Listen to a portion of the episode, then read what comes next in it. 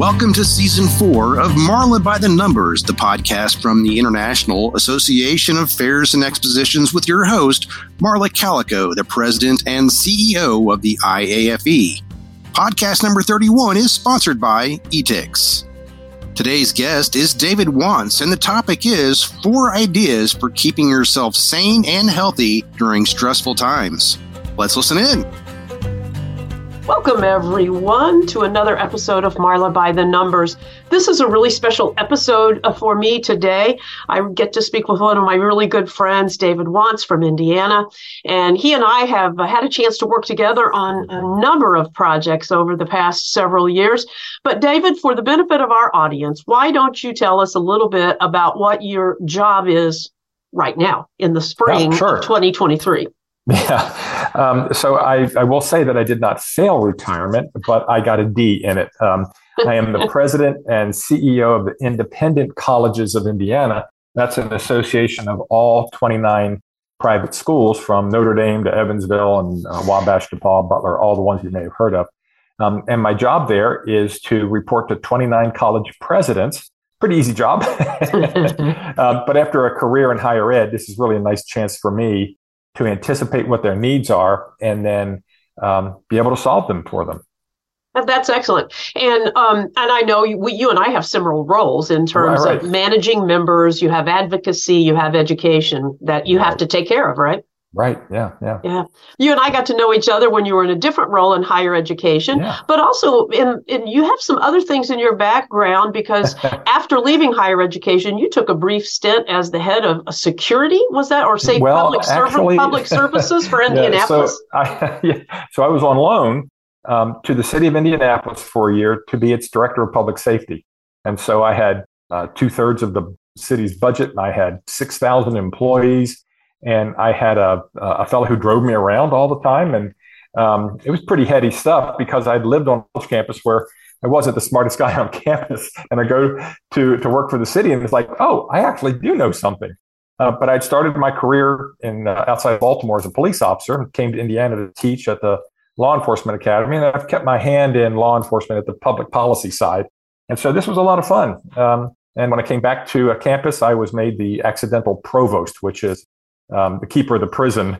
Um, basically, I was in charge of everything that the president didn't do. So it, it, was pretty heady stuff. Yeah. Well, along the way, I know you and I got connected uh, yeah. for you to do some presentations on ethics. You taught our ethics class in the Institute of Fair Management. You've helped our association with some consulting and strategic planning, which we've greatly appreciated.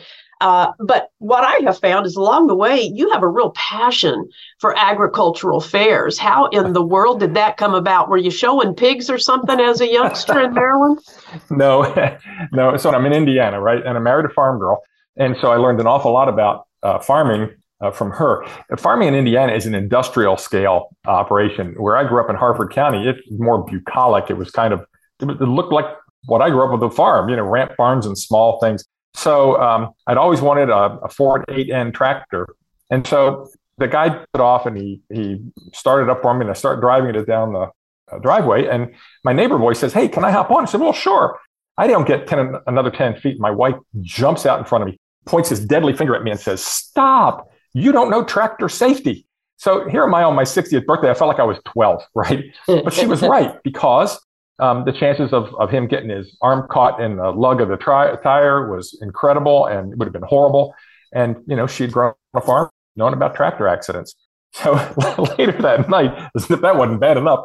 Later that night, I talked to my grand, my, my father-in-law, and I said, "Hey, I got an 8N tractor," and he said, "David, that is not a toy." So I got it again. but nonetheless, I drive the 8N in the, the Indiana State Fair, um, and everybody's nice and kind to me, and um, yeah, so I don't know the difference between a barrow and a gilt, but I love fairs and I love um, I love the, I love fair folks, just greatest folks on earth. They're the salt of the earth. Absolutely, and I know you've helped a few of our fine fairs uh, with some concerns that they might have had, and and most recently one in particular, which we may refer, but but uh, in that situation, you were asked to talk about helping a team kind of recover from the stresses of COVID. And so that brings us to our topic today. Mm, right. Uh, four ideas, I think four, right. maybe if we have time, a bonus idea for yeah. keeping yourself sane and healthy during stressful times. And everyone in our fair business faces stressful times. So, yeah. what's tip number one that we want to talk about? Okay. Um, you want me to list all four of them and then go back that way or just jump into it? Just jump into it. Okay. Um, so the first one is um, you wouldn't be in the position you're in if you were not a competent person. And being competent means that you can pretty well do anything you put your hands to, you can think in a clear way. But the problem is there's a curse attached to it. We have a very high bar for our own achievement. Um, we think, um, you know, uh, well, gosh, I don't want to fail. And somebody will say, you, you'll never fail. Well, the truth is, we have a very high standard for ourselves and we don't want to let anybody down um, in anything we do. We're usually in the spotlight. Um, we don't like failure, and especially if we're in the spotlight, um, we realize there's an awful lot of, uh, of stuff riding on that, and a lot of people depend on us to make good decisions, um, and we don't want to let folks down. But but the problem with that is sometimes we take up way too much room, and we take up too much on our shoulders, and that crowds out other people from being able to take over. And it communicates to our staff um, a sense of anxiety that they can't make mistakes and they can't really try anything because they're looking at us and we've got a pretty high standard. And so they don't think they can achieve it. So, one of the things that we worry about when it comes to stress is that we kind of do it to ourselves with this curse of competence and allowing ourselves to be just a little incompetent um, is helpful because it reminds us that we're human and asking for help is a good thing to do. So, even in those situations, perhaps maybe the smallest thing, one way to demonstrate to our staff is maybe perhaps if we feel like we know the answer, it's still better to say, I need some help with this project. Yeah, yeah, yeah, it really is. Because remember, part of what we have to do is to develop the next stage of leaders. And by asking them for help, um, it encourage them to take over. The other thing we can do is we can model our own thinking. You know, you can you can teach somebody how to write an alphabet by holding a pencil in their hand, but you can also model your own thinking. So you can say, you know what, I think I know what I'm, I need to do here, but I wonder if you could tell me how you would think about it, and then I'll tell you how I'm thinking about it. By by bringing folks in on your own thinking, that's a pretty intimate kind of thing to do, and it it makes people people feel empowered. You know, oh gosh, the boss and I are actually talking about how to solve a problem. You know, you ultimately will always have the authority to make that uh, decision. But by actually talking to folks, it, it, it brings them in and it lowers your need to always be perfect. And, and we, there, need, we, we feel like we need to be perfect. Yeah, I, yeah, I, I kind of know that feeling. Uh, so, so talk to me. Uh, no, seriously, talk to all of us. So, is there one thing? So, for example, when when I'm feeling that, oh my gosh, I can't I can't fail or I, I'm just feeling that. Is there one self message I can tell myself, or what can I do to kind of yeah, in the moment so turn that that's off? A really good. That's a really good question, and and I'm going to answer it um, this way. You have to listen to your own crap detector. You you have to know when you're you're on the edge right? You, you, have to know when you're not making good decisions. So, I mean, some of the classic ways are you know, walk into the grocery store and you forget why you're there. You, you, you lost your house keys. You can't feel. You have to read a paragraph a couple of times because you're so distracted. Um, but the best thing is to have a staff of people who can say, "Hey, something's going on. You're, you're not your usual self here. What's happening?" And if you can, because you brought people into your thinking and you've even asked them for help, if you can get them to say, "Hey, we noticed something's off," That's the best thing because you're less lonely. It, it reminds you that the graveyard is full of indispensable people. And and it reminds people that this is a team effort, right? Mm-hmm. And so by bringing folks in and letting them have the have the courage and the intimacy to say, "Hey, something's not right. You're not you're not smoking on all eight cylinders anymore." That's a really helpful thing. Good. I'm going to take that one to heart. Excellent. Well, so t- what about uh, tip number two?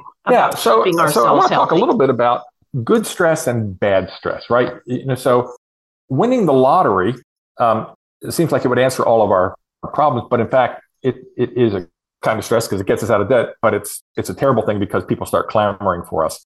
And a bad stress, of course, you know, we, we know what those all are. um, losing a spouse, uh, having a serious illness, those kinds of things, losing your house, losing your job. Those are all top tens.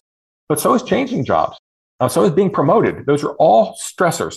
And the body's reaction is the same, whether it's a good stress or a bad stress. This chemical called cortisol gets injected into our bloodstream and it starts ramping us up. And it can take a toll on us physically that we may not even know.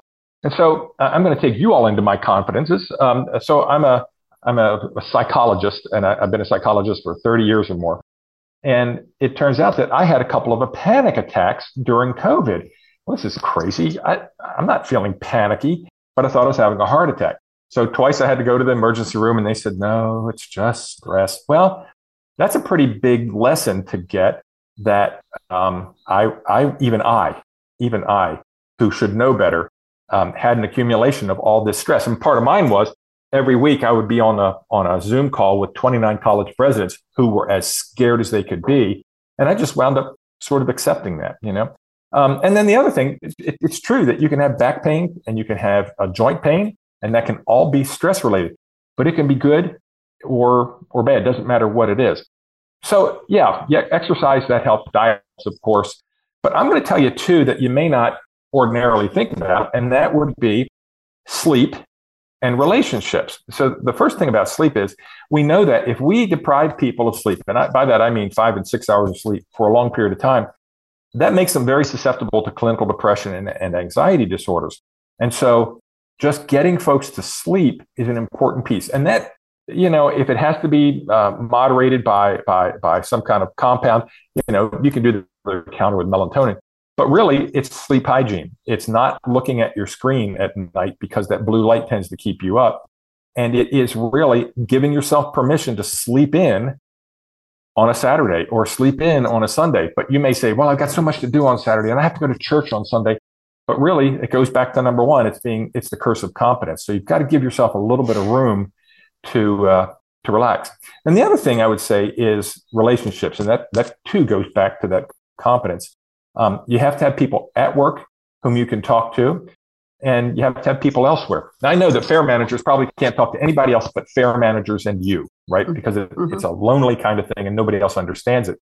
But at least you ought to have other fair managers to talk to, which is why your conferences, your training programs, all of those are so important because they really help to reunite, um, inspire, support, and educate people, right? It's exactly right. And we found that out during COVID. I felt exactly as you did, although I didn't end yeah. up in the hospital with a panic attack, but you felt the weight of all of your members that right. how afraid they were. And right. then as fairs shut down, they were grieving.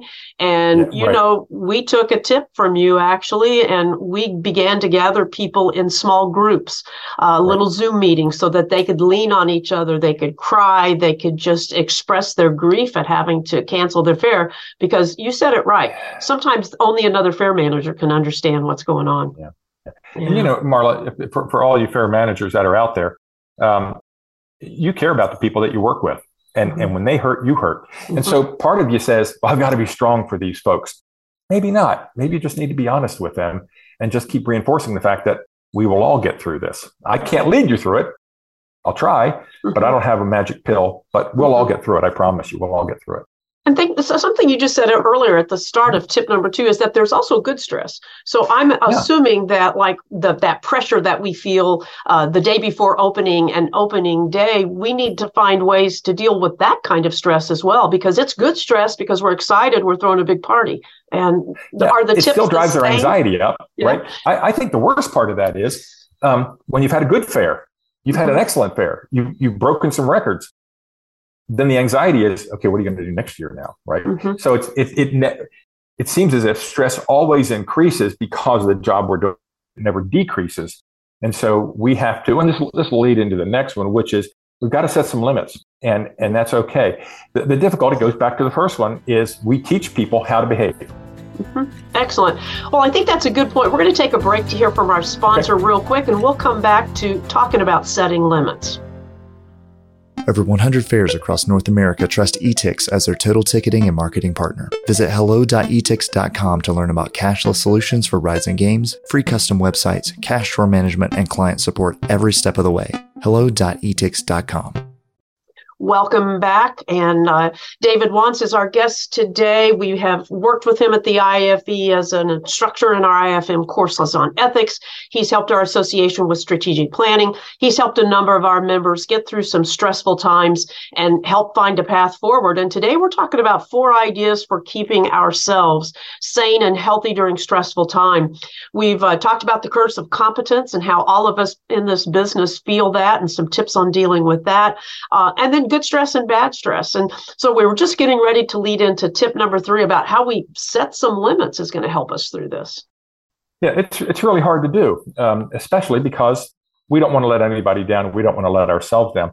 But the, the, the, problem is we teach people how to treat us. Now, you know, whenever you point at somebody, you got three fingers pointing back at you. So that's happening with me too, right? But you can you can start to practice setting limits by saying, I'm going to delay making phone calls and emails. Now, there are people who are really good about saying, I'll return emails at 11 a.m. and at 4 p.m. Um, that's not a bad thing to do. People, even though they can get to you right away, they don't need to get to you right away. And so I've taught my folks that if you really need me, text me. If you haven't um, gotten a hold of me, call me. But if you put something in an email, I'm not going to respond to it till I feel like cranking up my my laptop. Um, and that's a really good thing because then they sort of measure for themselves. Is this worth a phone call or is this worth a text? Or, hey, this was complicated. I needed to write this down.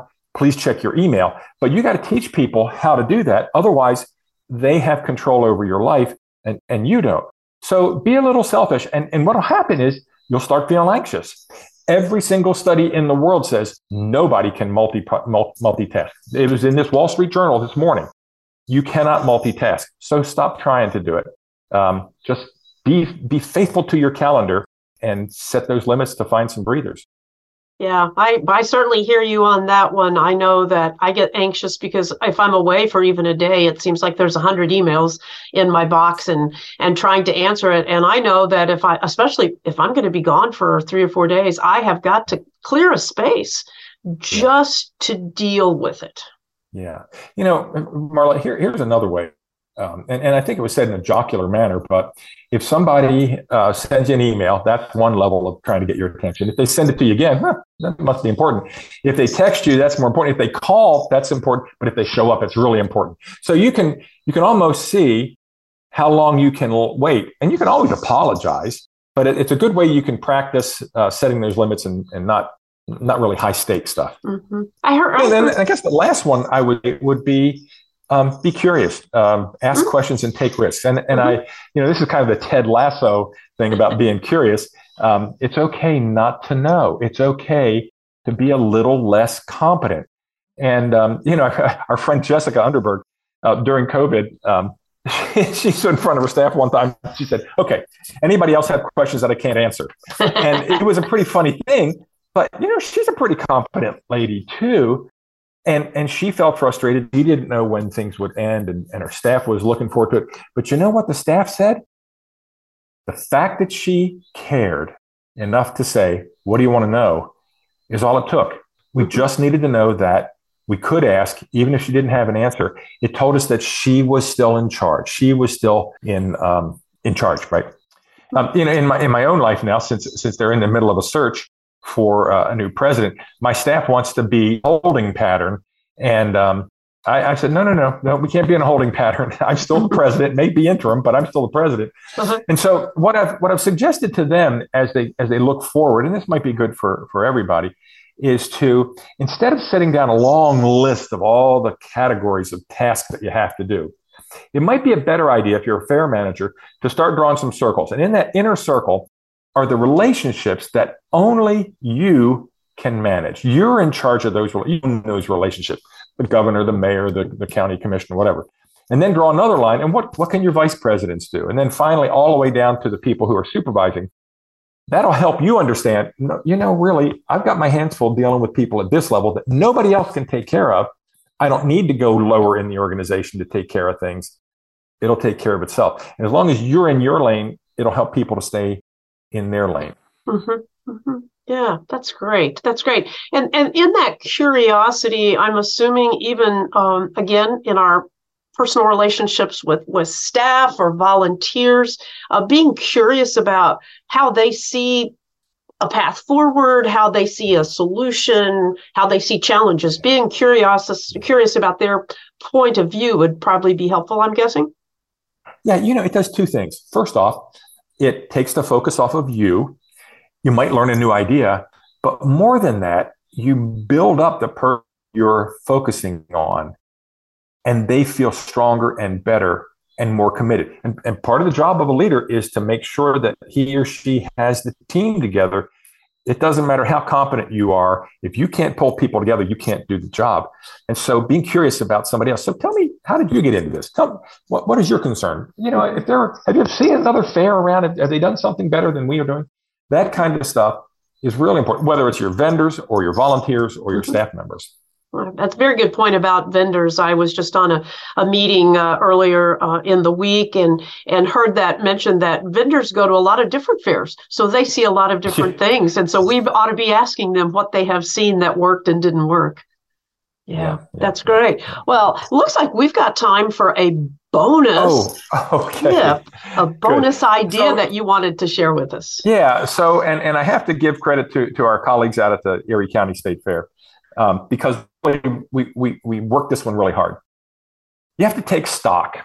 We, we all have been through a terrible two years.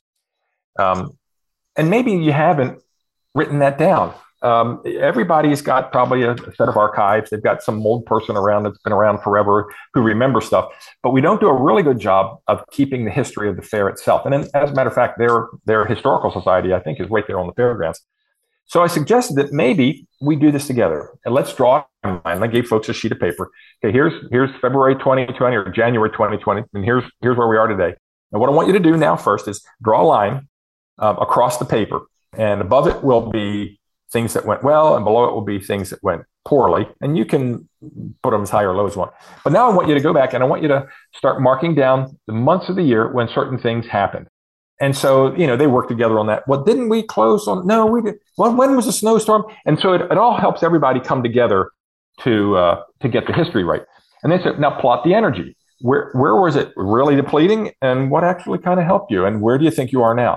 And that was a good way just to finally take COVID and put it into a box and say, okay, we're done with you. Well, that was the first thing. Then the second thing was go back to the beginning of your fair and do it on a long strip of, of butcher paper from the very beginning and then start by year saying what happened, what happened, what happened, what happened. And say, well, so where do you think the energy was then? And if you've had a fair around since the Civil War, Reconstruction, you know, there was a lot of stuff that was going on that wasn't good. Or if you went through the recession of the 1880s, or if you went through the First World War, or the or the pneumonia uh, pandemic that happened, um, or I'm sorry, the flu pandemic that happened, um, the Second World War, the Depression, the Dust Bowl, all of that, then you can see, oh, guess what? It was just our time to go through this, and and the fair came out better and better after that, and delivered that great fair to us so our job is just to carry it forward. This didn't destroy us. We've been through worse stuff than this. And you know, that's a really important piece because part of what carries the fair forward is, is the history of all those heroes whose shoulders we stand on. So just trying to encapsulate what our experience has been and then put it into a bigger perspective was really helpful to take stock. Oh, huh, I guess I shouldn't feel sorry for myself or, oh gosh, this was the worst thing we've been through. And look, we made it. Whatever it is, it's a good way just to kind of get your hands around it so you're not constantly reacting to it. Because w- when did COVID end? I mean, even when the when the CDC said, well, it's no longer an emergency, but we're still tracking deaths, is it over yet? Well, I'm going to tell you when it's over. It's over when it ceases to take as much time as it has in my life. Mm-hmm, mm-hmm. Absolutely. That helpful? It is very helpful. And, and taking stock puts everything in a perspective. Sometimes we yeah. get caught up so much in the moment, we needed to put it in the overall perspective. Yeah, yeah. yeah. I love that. Well, in our final moments here, um, four tips on and a bonus on taking care of ourselves. so, any closing comments you might want to share for the good of the cause? Yeah, I, I, want to say this to you all as a person who has come to fairs late in life. Um, I didn't show animals. Um, uh, you know, I, I, didn't didn't join 4-H and stuff like that. But what you do for our communities, no one else does. especially after COVID, when we couldn't see one another, we couldn't be with one another. What you what you provide for them is just it's part of the fabric of the, of the country. And the fabric is that we are all together. As horrible as things can be when people get together, it doesn't matter whether you're a country person or a city person, you come to the fair because it was a good thing. Um, yeah, stress is natural. It's going to happen. It's going to happen. Um, if you focus on your relations, you let people in, you give yourself permission not to be perfect. And if you um, try to get as much sleep and uh, be faithful to your calendar. Um, you'll be able to do the fair next year, and we'll all come and visit and say, "Wow, isn't this great? I need to take this idea home with me." that is fabulous. Well, David Wantz, thank you so much for being part of it. I appreciate your friendship, especially in all that you've done to help our association, help our fairs, help me. It's been great having you on the podcast. And I'll put out a challenge to all of our listeners. If you see a picture of a beautifully restored 8N, send it to me and I'll make sure that David gets it. That's what I do when I go to fairs. I take pictures of Ford 8N tractors. She does indeed. yeah, that's right. She does indeed. Thank you, Marla. Right. And, and, and my best wishes to all of you uh, you out there doing fair expositions.